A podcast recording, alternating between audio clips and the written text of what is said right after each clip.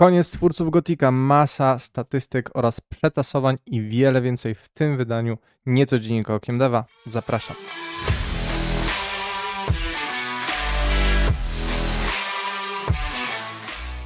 Witam serdecznie, nazywam się Grzegorz Wątroba, a to mój kanał Okiem Deva. W dzisiejszym niecodzienniku, czyli nieregularnym podsumowaniu najświeższych wiadomości ze świata gier mamy sporo mocnych informacji, więc zaczynamy.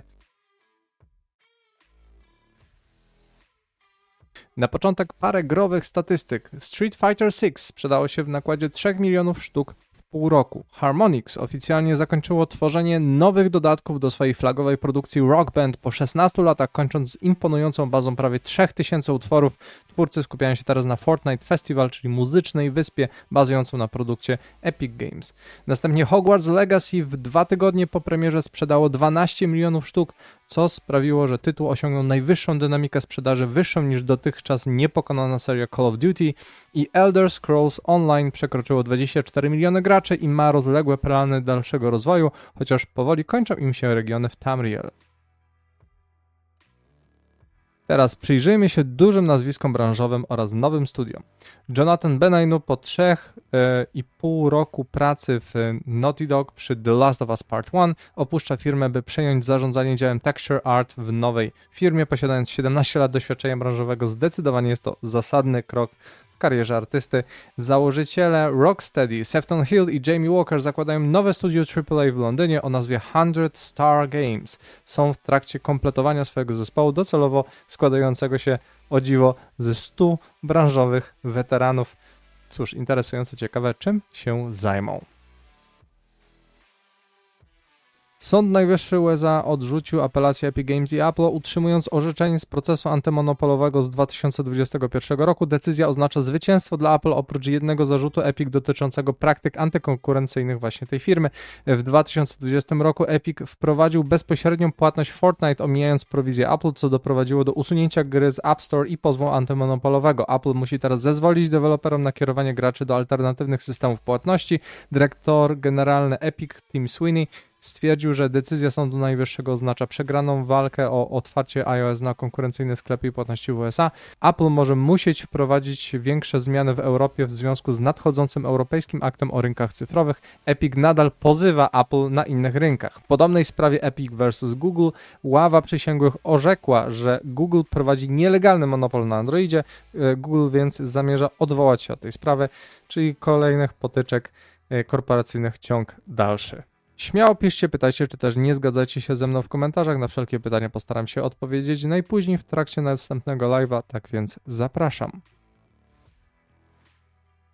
W 2023 roku Naughty Dog oficjalnie anulowało swój najambitniejszy projekt do tej pory, czyli grę multiplayer The Last of Us, aby skupić się na tym, co robi najlepiej. The Last of Us Part 2 Remastered zostaje wydane 19 stycznia, czyli już mamy go na półkach. Dyrektor gry Matthew Galland jest podekscytowany, ale nie rozumie, dlaczego nie wszyscy to doceniają. Oryginalna wersja The Last of Us e, Part 2 została wydana w 2020, więc gra ani nie jest zbyt nowa, ani zbyt stara.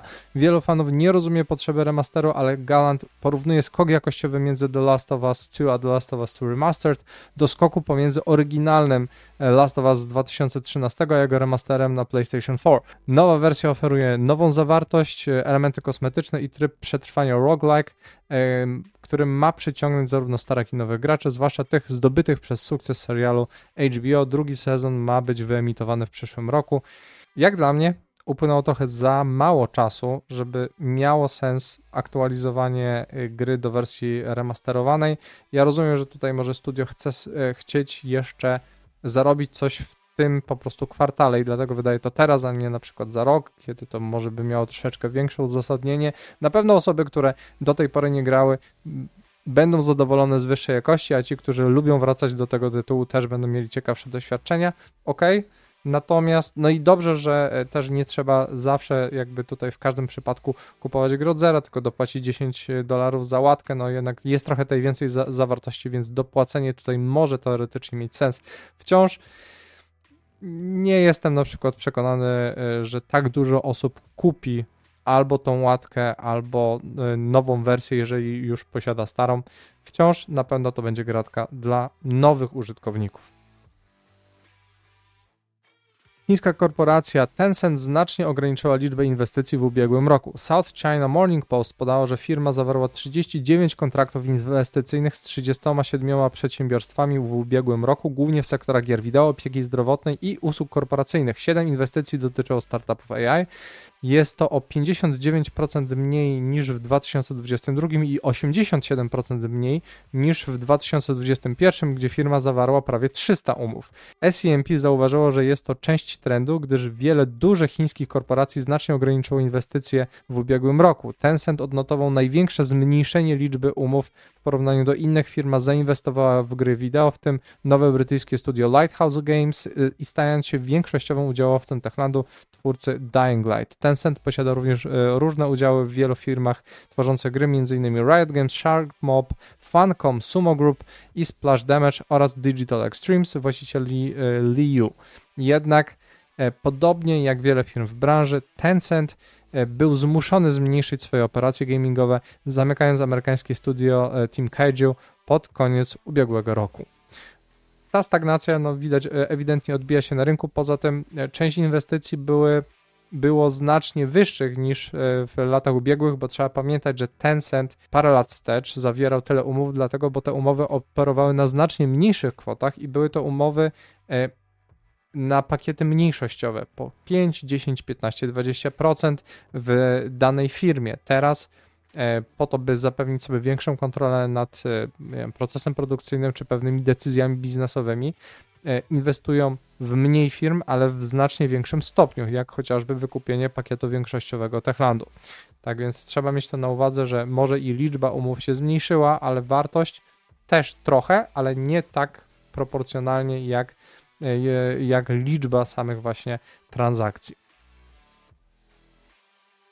W wywiadzie dla Games Rider e, Hideki Itsuno zaznaczył, że chociaż kontynuacja Dragon's Dogma czerpie elementy z poprzedniej części, w tym fabułę i paunów towarzyszących graczowi, nie będzie wymagana znajomość serii przed rozpoczęciem gry. Itsuno wyjaśnił, że bohater zaczyna grę z amnezją.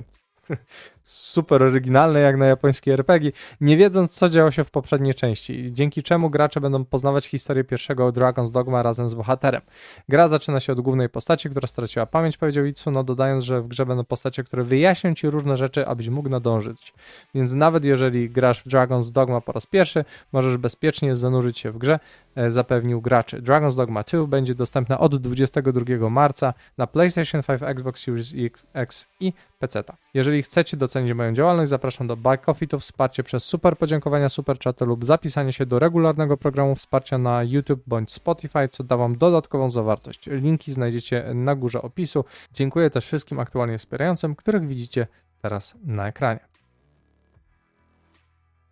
Nvidia RTX Remix zyskuje popularność wśród moderów, odświeżając takie gry jak GTA, Max Payne czy wczesne osłony e, Tomb Raider. Dzięki nadchodzącemu wydaniu narzędzia RTX Remix w wersji beta 22 stycznia. Można spodziewać się kolejnych takich projektów. Obecne wersje modów do tych gier mają zostać jeszcze bardziej udoskonalone. Narzędzie to sprawdza się również w grach typu Half-Life 2, więc nie jest to ograniczone tylko do starszych tytułów. RTX Remix po pozwala na wstrzyknięcie nowych technologii, takich jak ray tracing czy skalowanie obrazu DLSS, w tym na przykład podbijanie e, rozdzielczości tekstur na bazie generacji AI z modelu, który tam znajduje się jakby w ramach tej technologii, nie zmieniając jednak ogólnego wyglądu czy sposobu grania. E, daje to świeży wygląd wizualny, nie jest to jednak pe pełnoprawny remake czy remaster, za zachowuje wszystkie e, jakby błędy z mechaniki i tak dalej, i tak dalej. Jest to jednak spojrzenie na to, jak bardzo technologia gier posunęła się do przodu na przestrzeni lat. Może to być też całkiem niezły punkt startu, by przyspieszyć tworzenie pełnoprawnego remake'u w dalszej perspektywie, więc jest to z pewnością e, ciekawe narzędzie. Gry Larian Studios nie będą dostępne w usługach subskrypcyjnych, oświadczył założyciel i dyrektor generalny studia Sven Winke. E, w odpowiedzi na wypowiedź Filipa Trembleya z Ubisoftu na temat subskrypcji w grach, Winke wyraził swoje stanowisko w mediach społecznościowych. Nie znajdziesz naszych gier w usłudze subskrypcyjnej, nawet jeśli szanuję, że dla wielu deweloperów jest to okazja do stworzenia gry.